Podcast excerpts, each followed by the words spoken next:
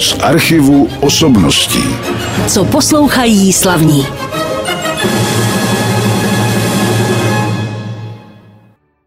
Tady mám ve studiu další hosta v pořadu z archivu osobností, při jehož poslechu vás vítám a toho hosta představím, on se vlastně představil sám, teď už v té úvodní písni, která se jmenovala Reš, Reš, Reš.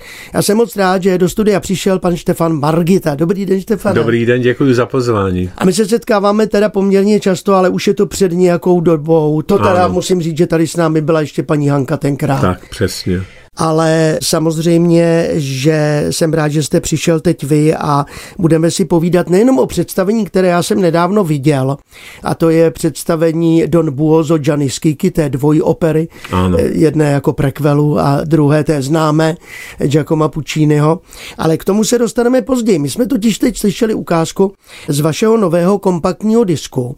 Vy jste se rozhodl natočit na něj lidové melodie, lidové písně, ale vy jste vždycky přece na Vánoce točil Vánoce. A tak to mělo být i letos.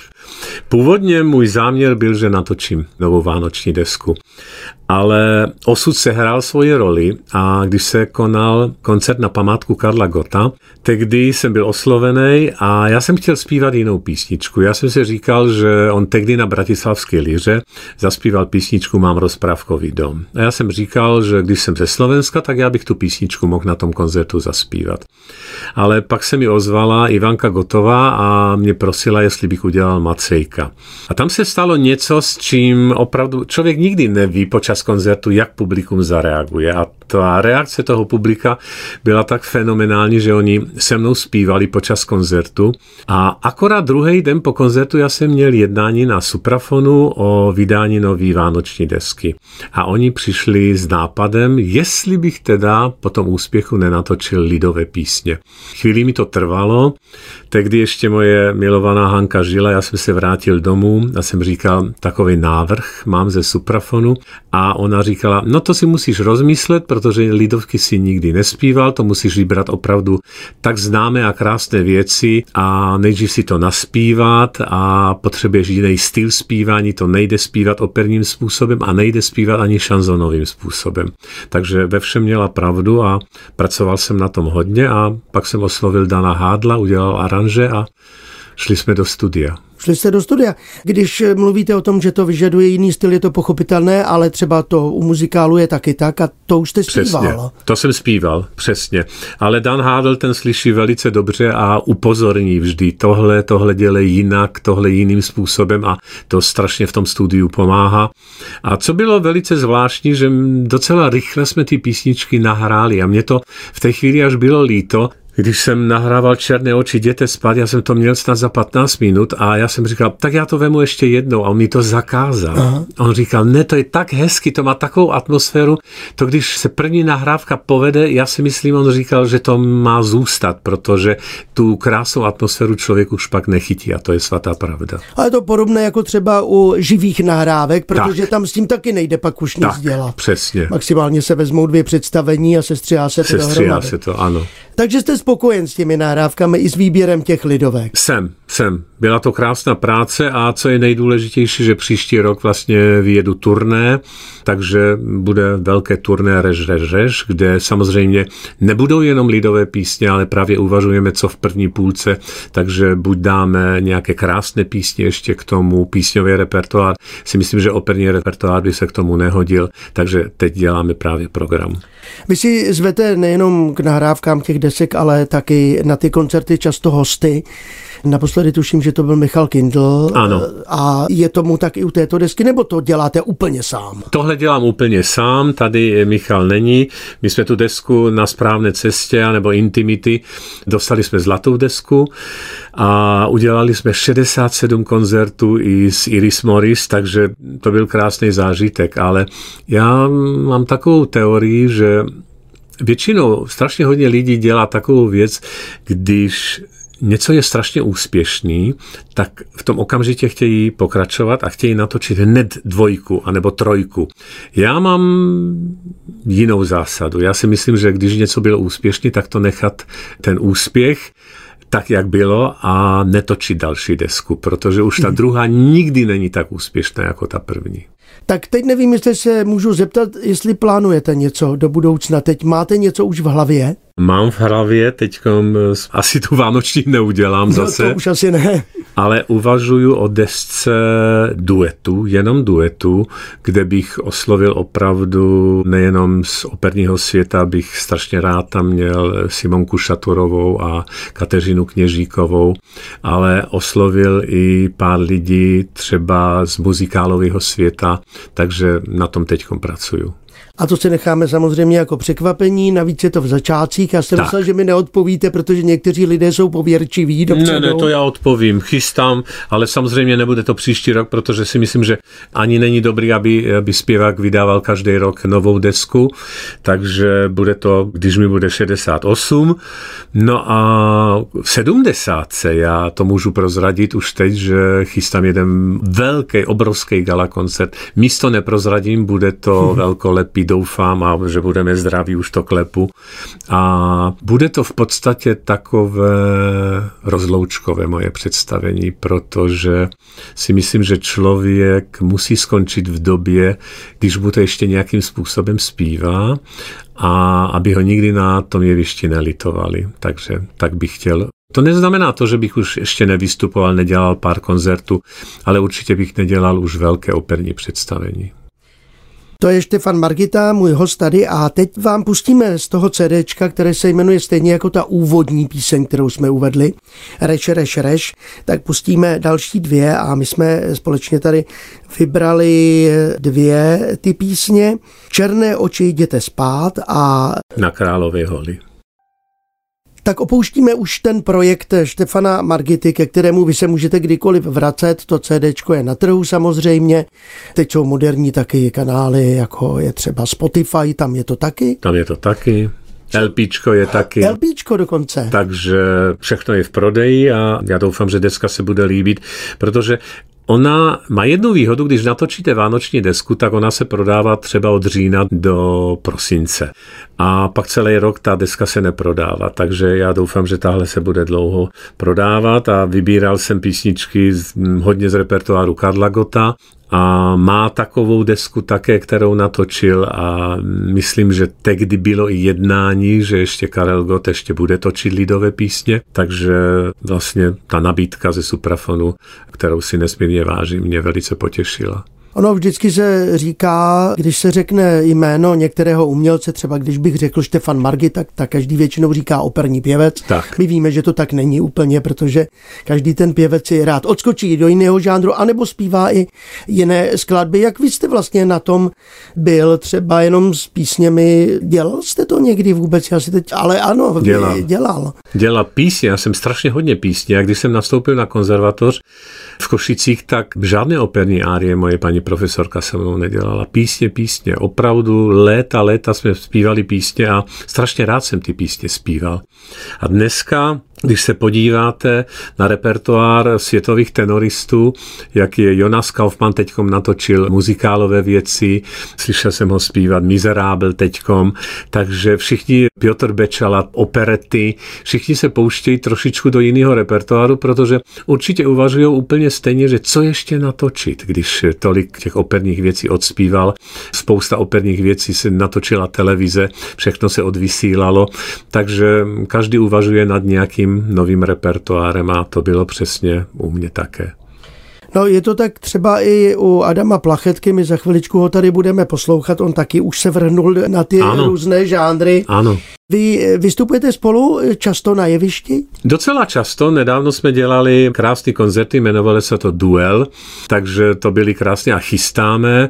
Adam chystá, doufám, že nic neprozradím, ale chystá pak velkou Outu arénu, kde mě pozval a já si ho Adama nesmírně vážím. Je to nejenom výtečný zpěvák, ale úžasný kolega.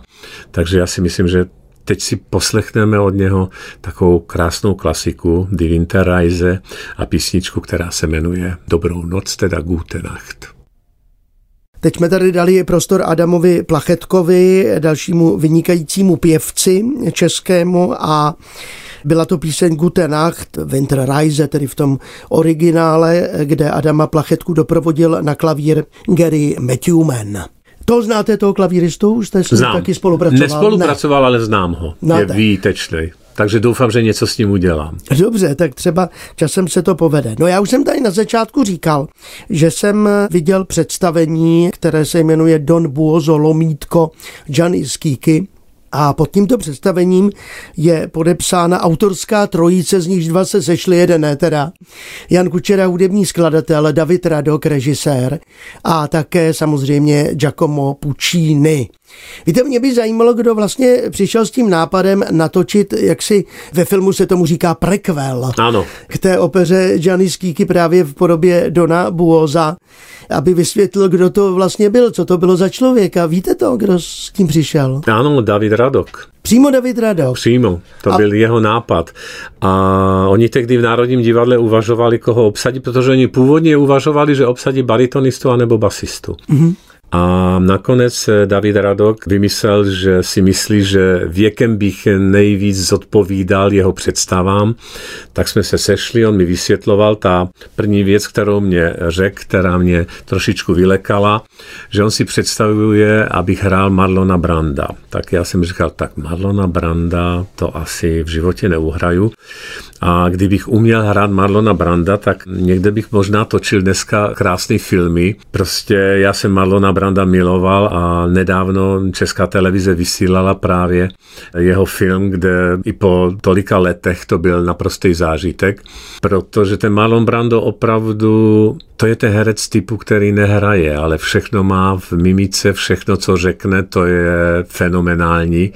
Ale on mě ujišťoval, David Radok, že to určitě bude dobrý a že to zvládnu. Zkoušeli jsme devět týdnů, No ale hlavně pak přišel Honza Kučera, který mě pustil tu muziku a mě ta muzika se tak opravdu zalíbila a myslím si, že se velice hodí k Puccinimu Gianni Skiki. No a tak jsme měli několik korepeticí spolu a pak jsem kejvnul na to, že do toho velmi rád půjdu. Zkušební období bylo 9 týdnů a od 10 hodin do 4 odpoledne.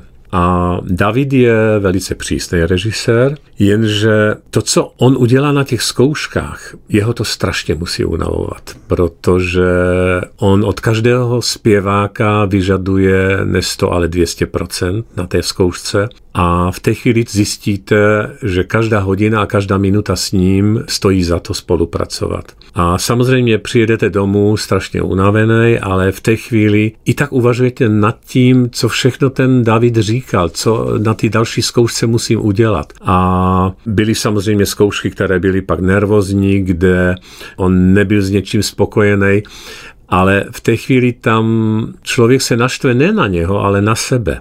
Že vlastně proč nejsem schopný udělat to, co on si představuje. Takže zase jedete po zkoušce domů a zase uvažujete a na další zkoušce to třeba uděláte a on úplně přijde usměvavý, nadšený a říká, to je ono, to je ono. Já, on říká, já jsem se na vás dneska díval a víte, co je nejhezčí? Když na tom jevišti neděláte nic. Když nehrajete. To je tak přirozený, to je tak krásný a Zažil jsem v životě jenom pár takových režisérů, s kterými byla taková krásná práce. To byl třeba Patrišero, kde zkoušel podobným stylem jako David Radok. Takže já jsem šťastný, že jsem měl tu čest s ním spolupracovat. Já jsem taky, když jsme se domlouvali, my jsme si několikrát telefonovali, ano. když jsem vás teda chytil na telefonu, jenže vy patříte k lidem, kteří telefony berete anebo voláte zpět, tak jsme se samozřejmě potom domluvili, že počkáme po té premiéře, protože, jak je mi jasné, tak člověk je myšlenkami vlastně pořád u toho díla, které právě nastudovává. Přitom, pardon, že vás přerušuju, ten David na tom jevišti je dlouhý stůl a on mě půl hodiny nechá sedět jenom. Ano, já jsem to viděl, tak to Kde je. vlastně se mě ptal první otázka byla, jestli jsem schopný jíst a zpívat do toho. Já jsem říkal, máme dlouhé zkoušky, tak to musíme zkusit. Takže já opravdu na začátku hned opery dostanu melon a prosciutto, pak dostávám špagety se šunkou a kdybych jenom dělal, že jakože jím, tak by to nebylo ono. Takže zatím jsme to zkoušeli a i na představeních zatím to vyšlo, ale cokoliv se může stát, že vám zaběhne to jídlo nebo něco, hmm. co by bylo asi velice nepříjemný. Takže on mě půl hodiny nechá sedět a on říká, za těch 30 minut musíš upoutat. Musí ty lidi čekat od tebe, co bude. Co se bude dít, jestli vůbec, jak to skončí ta celá aféra, protože těm všem, kteří spáchali na mě atentát, jde jenom o jednu věc, že jsem nešťastný, že jsem zůstal naživu a pak chtějí peníze, které samozřejmě ode mě pak oni nezdědí. Ano, to bylo úžasné, to se nás obdivoval. Zase na druhou stranu nemusíte večeřet teda před Já operou. nikdy před představením nejím, takže opravdu. A když jsme zkoušeli od deseti, tak už jsem ani nesnídal. tak to je. No protože i při zkouškách to ano, bylo opravdové. Ano, opravdové, být. skutečně opravdové. Proslýchá se, nebo někde jsem četl, že Jan Kučera, když psal tedy do Nabuhoza, tak myslel na vás, je to tak? Ano, od začátku, on myslel od začátku na mě a já jsem s ním několikrát spolupracoval, je to výtečný dirigent a skladatel, takže když mi poslal, já se pamatuju, byl jsem akorát v Římě, kde jsme studovali z mrtvého domu inscenaci a poslal mi celou operu a já když jsem byl unavený ze zkoušek v Římě, tak já jsem večer se vrátil do hotelu a hned jsem si tu muziku pouštěl a to bylo fakt něco tak nádherného, tak blízký Puccinimu. Je to tak, tak je, my můžeme doporučit samozřejmě posluchačům, aby se na to představení jo. šli podívat. Připomeneme možná i vaše kolegy na jevišti, tak já si teď z hlavy vzpomínám samozřejmě na Svatopulka Sema. Svata, Svátě dělá Co by Schicchiho. Schicchiho, opravdu. A můžeme připomenout ještě i další vaše kolegy, alespoň tak... Kačírková, Ano. úžasná, pan Plech, úžasný. Takže pojďte se opravdu podívat, protože je to nádherná, čistá produkce, myslím čistá v tom smyslu, že tam není věc, která by vám počas představení vadila, že proč to tam je, proč to on udělal. A vymyslel ještě takovou věc, že ten Bonzo vlastně umírá po vlastně opeře Dom Bozo a já se na závěr Schicchiho objevím ještě na jevišti. Takže opravdu Pan režisér to vymyslel úžasně. A hlavně, co já jsem nejvíc kvitoval, že on od začátku, hned na první zkoušce věděl, jak ta produkce bude vypadat. A to, když režisér ví, tak to je záruka úžasné práce. Takže pozvěme naše posluchače na ty další představení. Prosincové. Se to bude hrát ještě v červnu, teda Ano. řeknu, ale ta prosincová jsou kdy? 9. a pak je 21. před Vánocema. A vždycky zpíváte vy, protože nemáte alternaci. My nikdo nemáme alternaci. Nikdo. nikdo, takže samozřejmě všichni jsme se báli, abychom hmm. neonemocněli. Počas zkoušek bylo pár nemocných lidí, já jsem patřil také k těm, co jsem onemocněl, protože pak jsme to chytali jeden od druhého, ale David Radok vůbec to neřešil. On říkal, určitě budete v pořádku na premiéře a tak to bylo. A tak se taky stalo, tak to je úžasné. Ano, určitě se na to přijďte podívat, ale my už si teď pustíme další skladbu v našem programu a my jsme vybrali vašeho zamilovaného zpěváka. Ano. Já si vzpomínám, my jsme o tom mluvili už tenkrát, vy jste říkal, že půjdete na jeho koncert. Byl jste na koncertě Michaela Babelého? Byl jsem. Byl úžasný. Byl úžasný. Byl úžasný, i když on ohlásil teda indispozici, ale zpíval fenomenálně. Fenomenálně a celá show on prostě, on zpíval velmi dobře technicky. A mě on připomíná trochu dalšího milovaného zpěváka, zpěváka, kterého, když jsem strašně unavený a nechci poslouchat muziku, tak jedinou muziku, kterou jsem schopný si pustit a to je Frank Sinatra. Takže on mi Frank Sinatru připomíná a já bych se těšil, kdyby zase zavítal do Prahy, anebo někde. Teď jsem ho opravdu dlouho neslyšel, ani nevím, jestli vydává nebo vydal novou desku, ale mám několik desek doma a pouštím si docela často. A my jsme vybrali teď Fanny Valentine. No samo. Šláger velký, takovým, no poslechněte si to, kdo to neznáte, protože úplně muzika a la James Bond. Fanny Valentine zpíval Michael Bublé, další hudební přání mého dnešního hosta je splněno, takže vidíte, že neslyšíme jenom Štefana Margitu, ale hlavně ho slyšíme mluvit a povídat o sobě a o tom, co dělá. Kromě toho Dona Buoza, kterého jste teď jmenoval, a i s ohledem na to, že říkáte, že už třeba v té sedmdesátce, která se blíží, to můžu prozradit, protože Ano. vy už jste to o sobě říkal také, Ano. to, jak, jak si umírníte ten zpěv, tak jak to máte teď ve světě s operními představeními? Dobře, Příští rok jedu dvakrát do Ameriky, Dallas Houston, kde vlastně proběhne koncertní provedení celého ringu, takže budu dělat Zlatorína, Rheingold, Logeho. Dallasu budou představení v Houstonu a pak se to znova bude opakovat v listopadu příští rok. No a kromě toho mám dvě další nabídky, bude to Boris Godunov v Madridu a Barcelona by měla dávat, vypadá to na 90% by měla dávat inscenaci Janáčkovy opery z mrtvého domu. Já se vás na závěr taky zeptám, co chystáte pro svoje posluchače tady u nás, teda v České republice, mm-hmm. ale teď bych se přidržel ještě jedné věci a to je to zpracování těch operních představení. To jsou moderní věci nebo je to jaksi klasika? Teď jsem dělal modernu z mrtvého domu, dělal ji polský režisér Vadlikovský.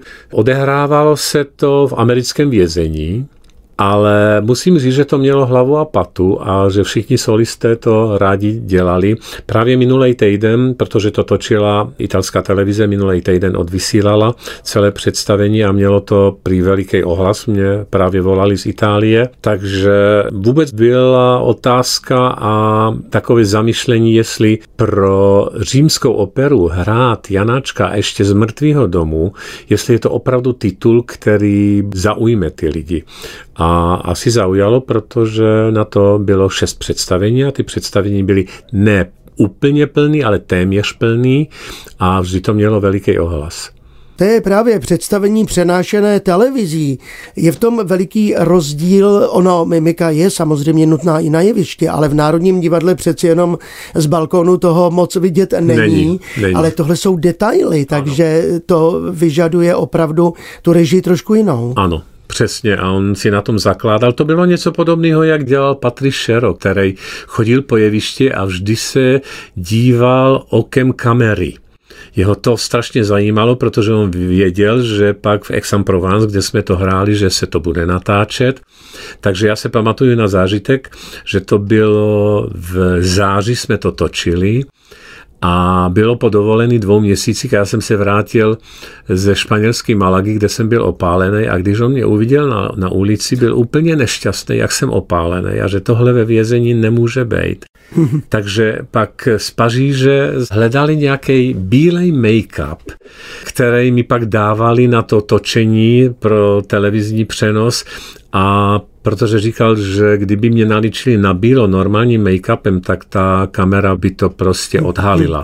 Takže on opravdu našel nějaký televizní bílej make-up, který vlastně mě nabarvili tím a to vypadalo opravdu jako, že jsem v tom vězení hodně nemocnej.